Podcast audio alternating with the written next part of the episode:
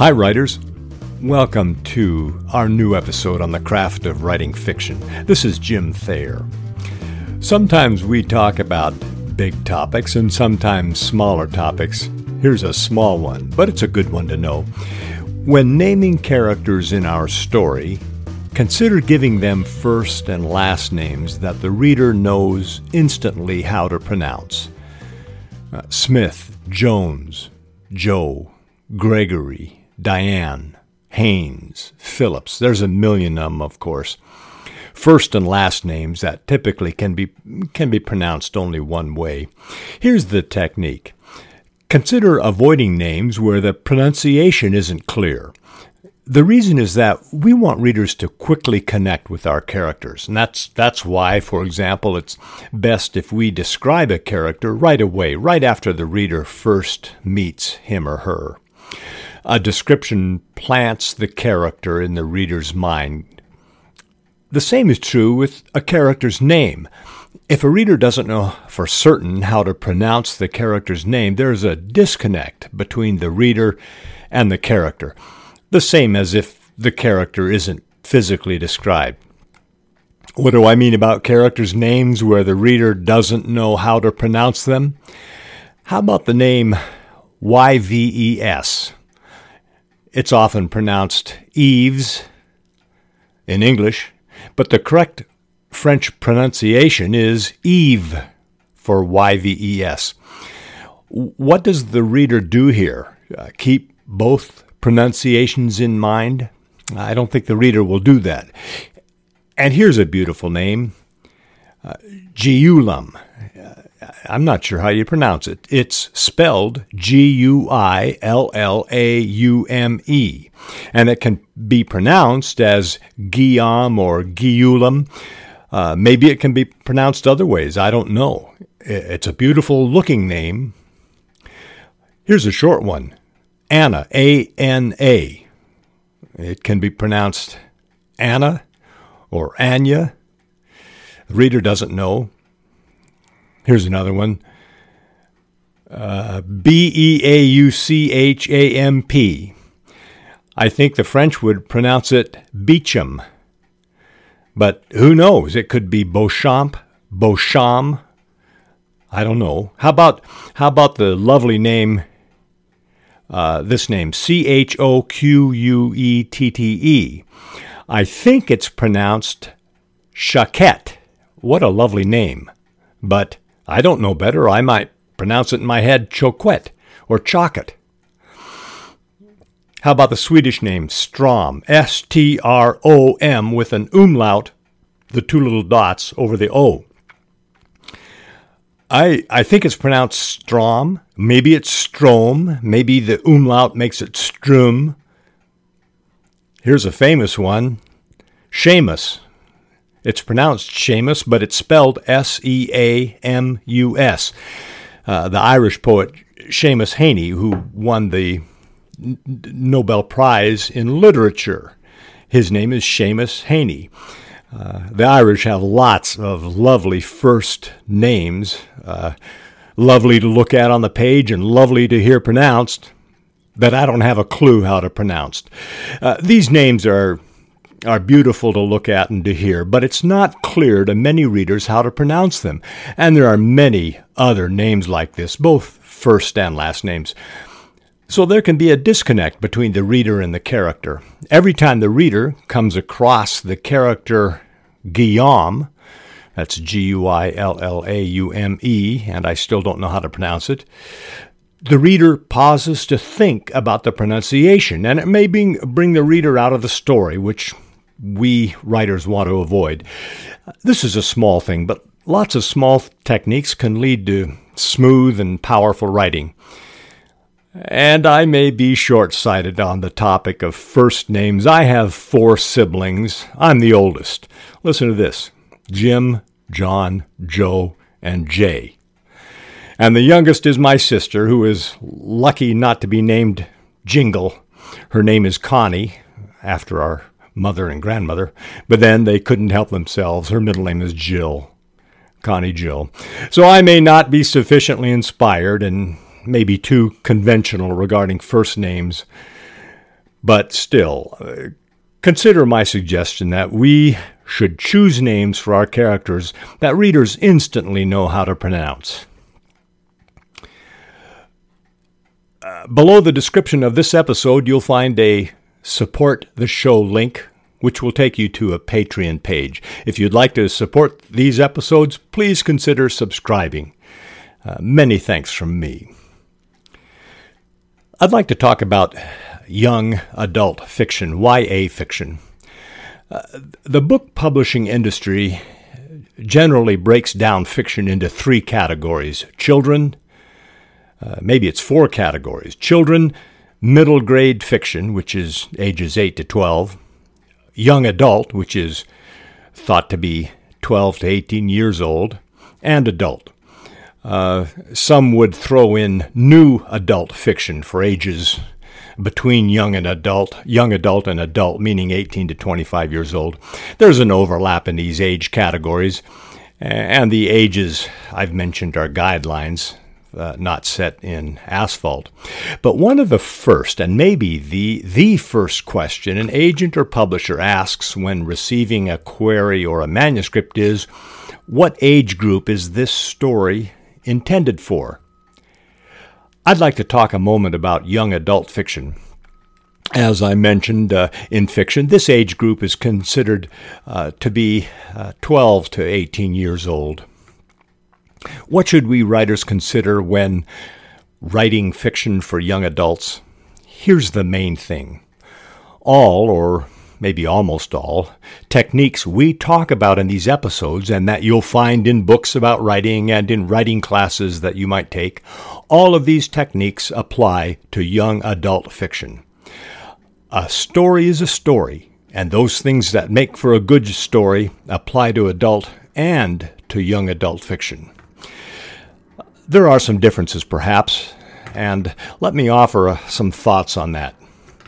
Uh, a first thought uh, uh, young adult fiction usually features a teenaged protagonist.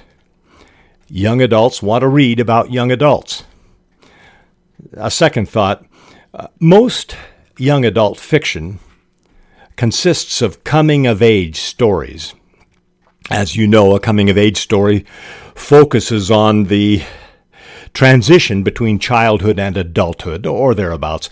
Much of the world's great literature consists of coming of age stories, including Charles Dickens's best novels, Oliver Twist, David Copperfield, Great Expectations, and Nicholas Nickleby.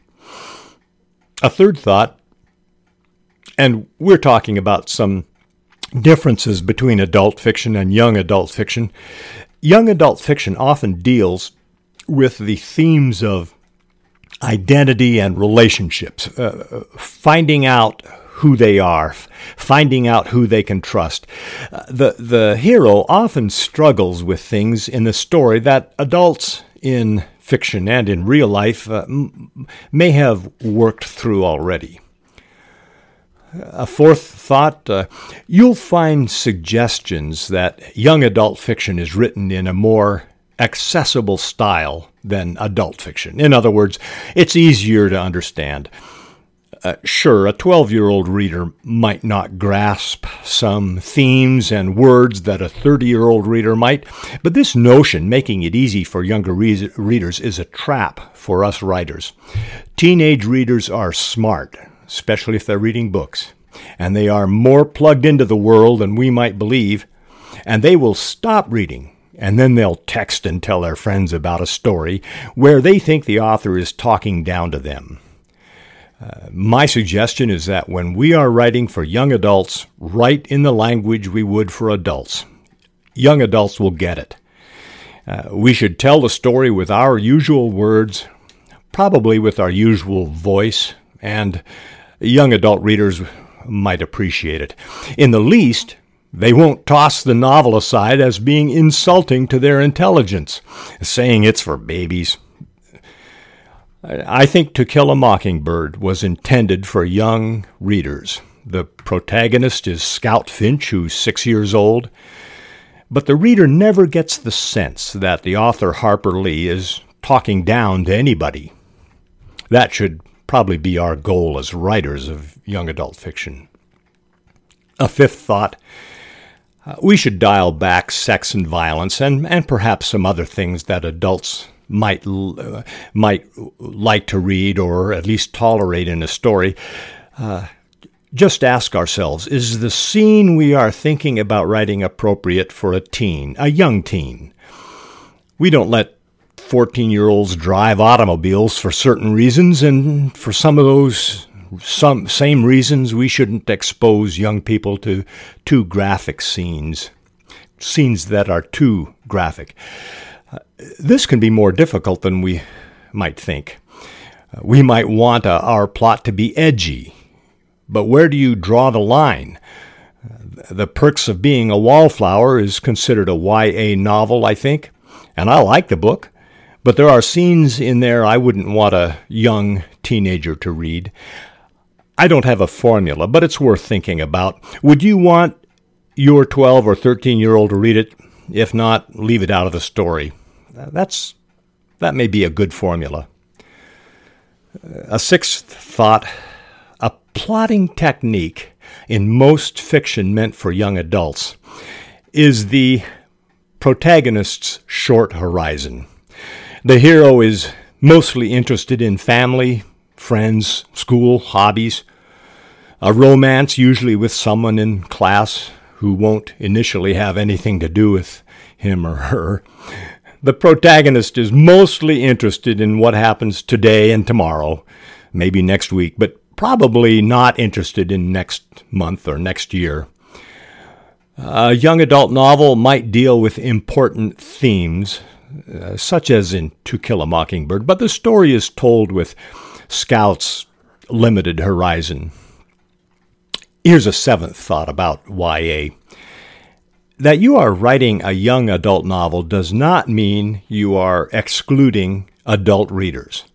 YA novels include The Hunger Games, the Harry Potter novels, Huckleberry Finn, A Tree Grows in Brooklyn, the Catcher in the Rye, The Princess Diaries.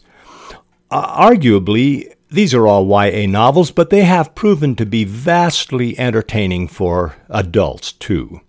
If you're writing a YA novel, you likely aren't excluding adults from your audience.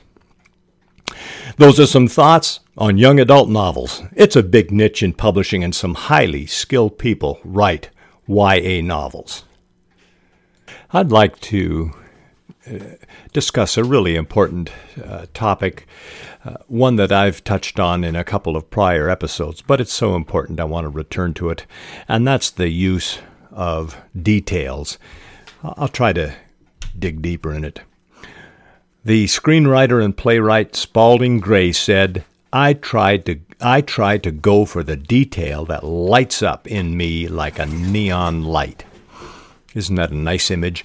Details are revealing and vivid images given in a few words. It's it's important for us writers to anchor every scene with details, uh, allow our readers to easily form a mental picture.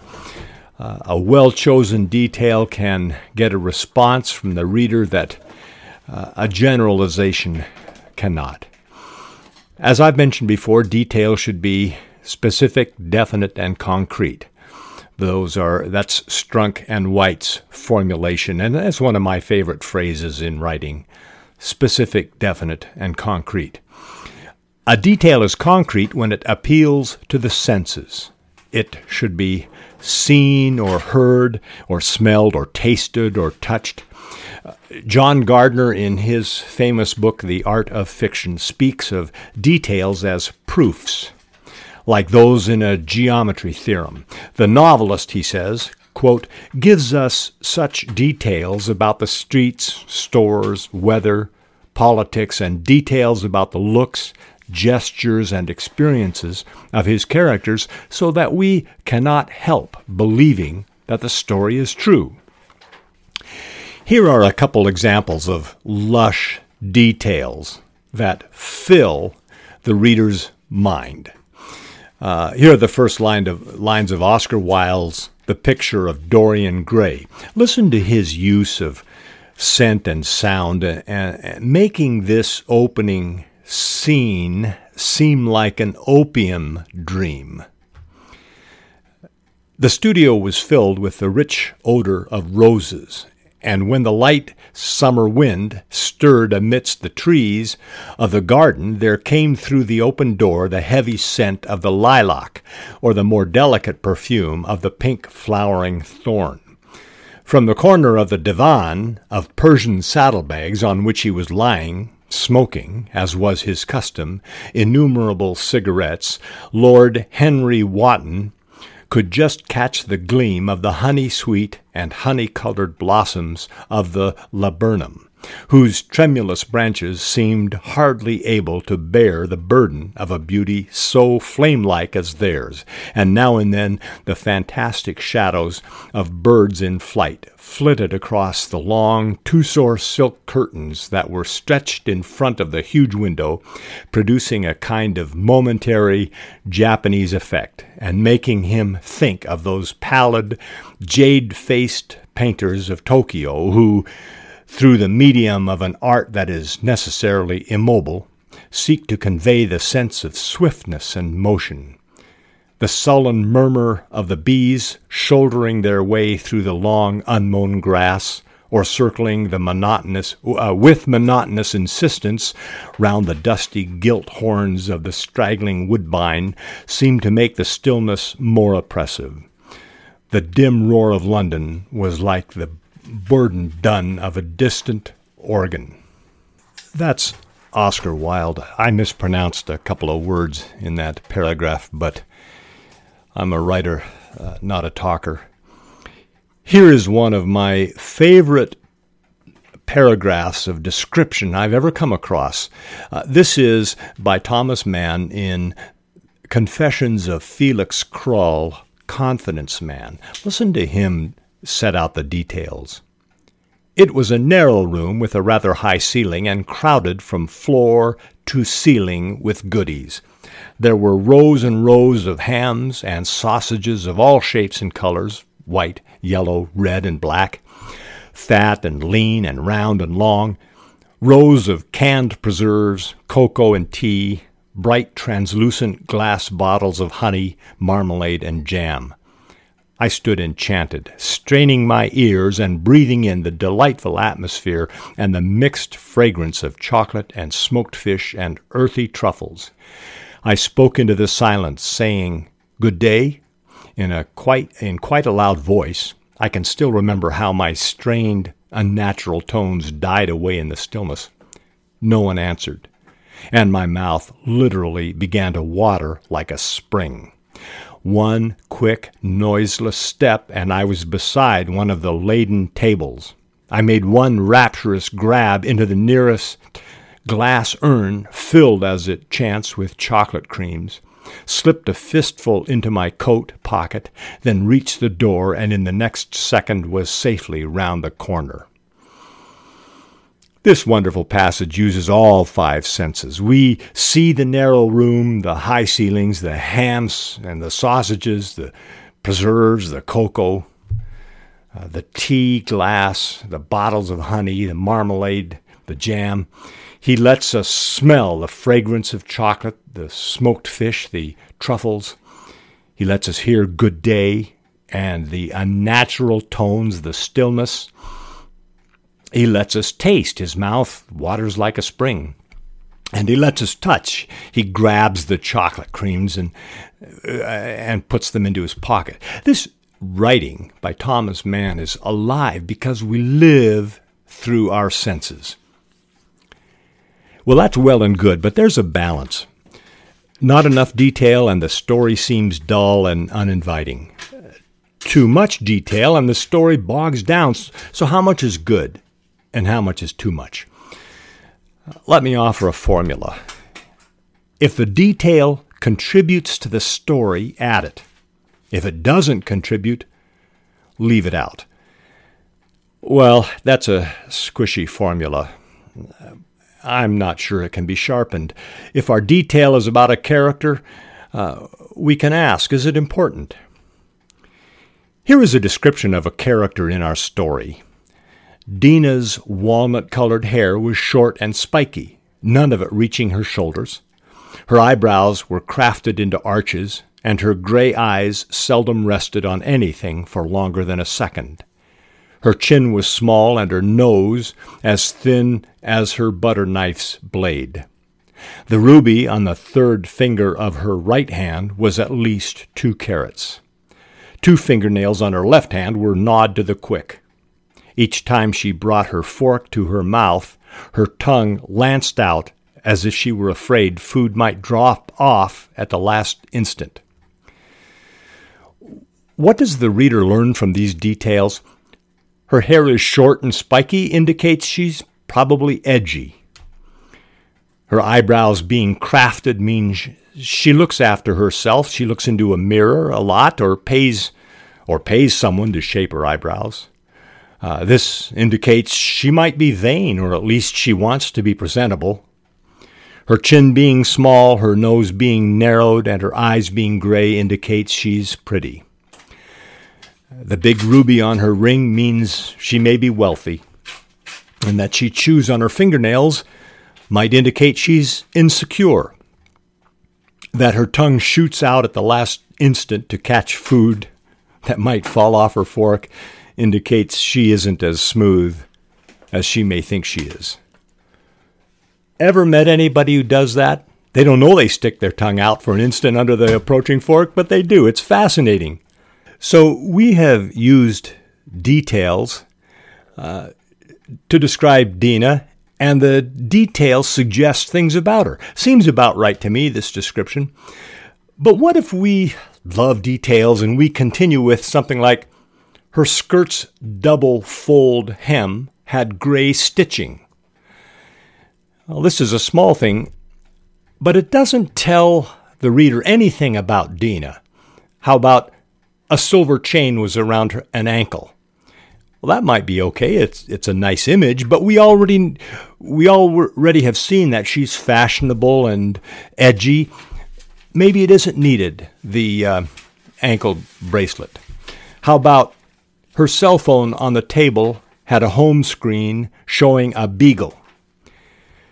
Well, that doesn't add much, does it? Uh, cell phones are so common as, as to be boring. Uh, how about her purse hung over the back of the chair? That doesn't add, any, add anything to the description. The key here is that details should be revealing that is, a detail should do double duty. It should describe something, say the ruby ring, and it should reveal something about the character, that Dina is wealthy. Uh, details that are that are stuck onto the description and don't reveal anything, or details that are duplicative of something already revealed, probably can be left out. So that was a character description. What about a setting description? Uh, here's one where details that are uh, concrete and specific are used. This is from Jean Shepherd's In God We Trust, All Others Pay Cash, which is a collection of short stories. This is from the short story Hairy Gertz and the 47 Crappies, where the narrator's father is taking him fishing. Fishing is different in Indiana the muddy lakes about May, when the sun starts beating down on them, would begin would begin to simmer and bubble bubble quietly around the edges. These lakes are not fed by springs or streams. I don't know what feeds them, maybe seepage. Nothing but weeds and truck axles on the bottom. Flat, low, muddy banks surrounded by cottonwood trees, cattails, smelly marshes, and old dumps archetypical dumps. Dumps gravitate to Indiana lakes like flies to a hog killing. Way down at the end, where the water is shallow and soupy, are the old cars and the ashes, busted refrigerators, oil drums, old corsets, and God knows what.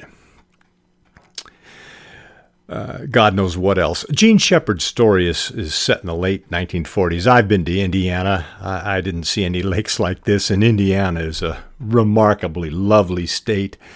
But isn't that a wonderful setting description? Every detail adds to the image.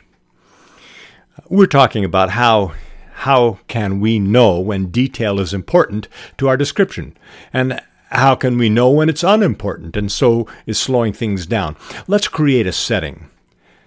Douglas firs towered overhead, shifting back and forth in the wind.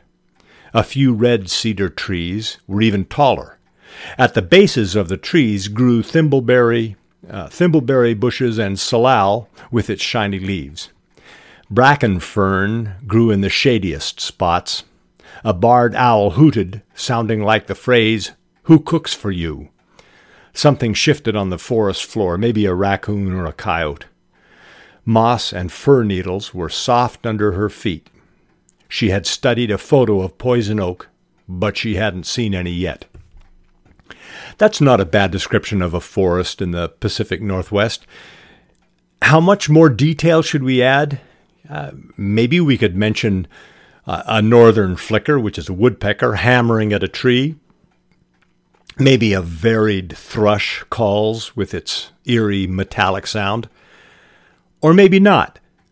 But I wouldn't go beyond that, as a Douglas fir forest in real life has a lot of details moths, butterflies, wolves, grouse, hawks, eagles, salmon berries, vine maples, huckleberries, dogwood, madrona, white oak, and lots and lots of other animals and plants, and geology formations and the sky overhead. At some point, we need to stop adding details. I think the paragraph that I read might be enough. All these other things I listed uh, don't make the forest any more lovely or any creepier or any lonelier. So the formula, and I, I know it's a loose formula, is this add details that do double duty. They should show what the object is, and they should reveal something about the character or setting or some other aspect of the story. Uh, if the detail isn't doing double duty, or if the detail isn't adding anything important beyond what we've already written, we should probably leave it out. After visiting a lake in Indiana and a forest in the Pacific Northwest where I live, we've come to the end of this episode. I'm sure glad you were along for it. If you'd like to send me an email, my address is jimthayerseattle at gmail.com. Until next time, this is Jim Thayer. Please keep tapping those keys.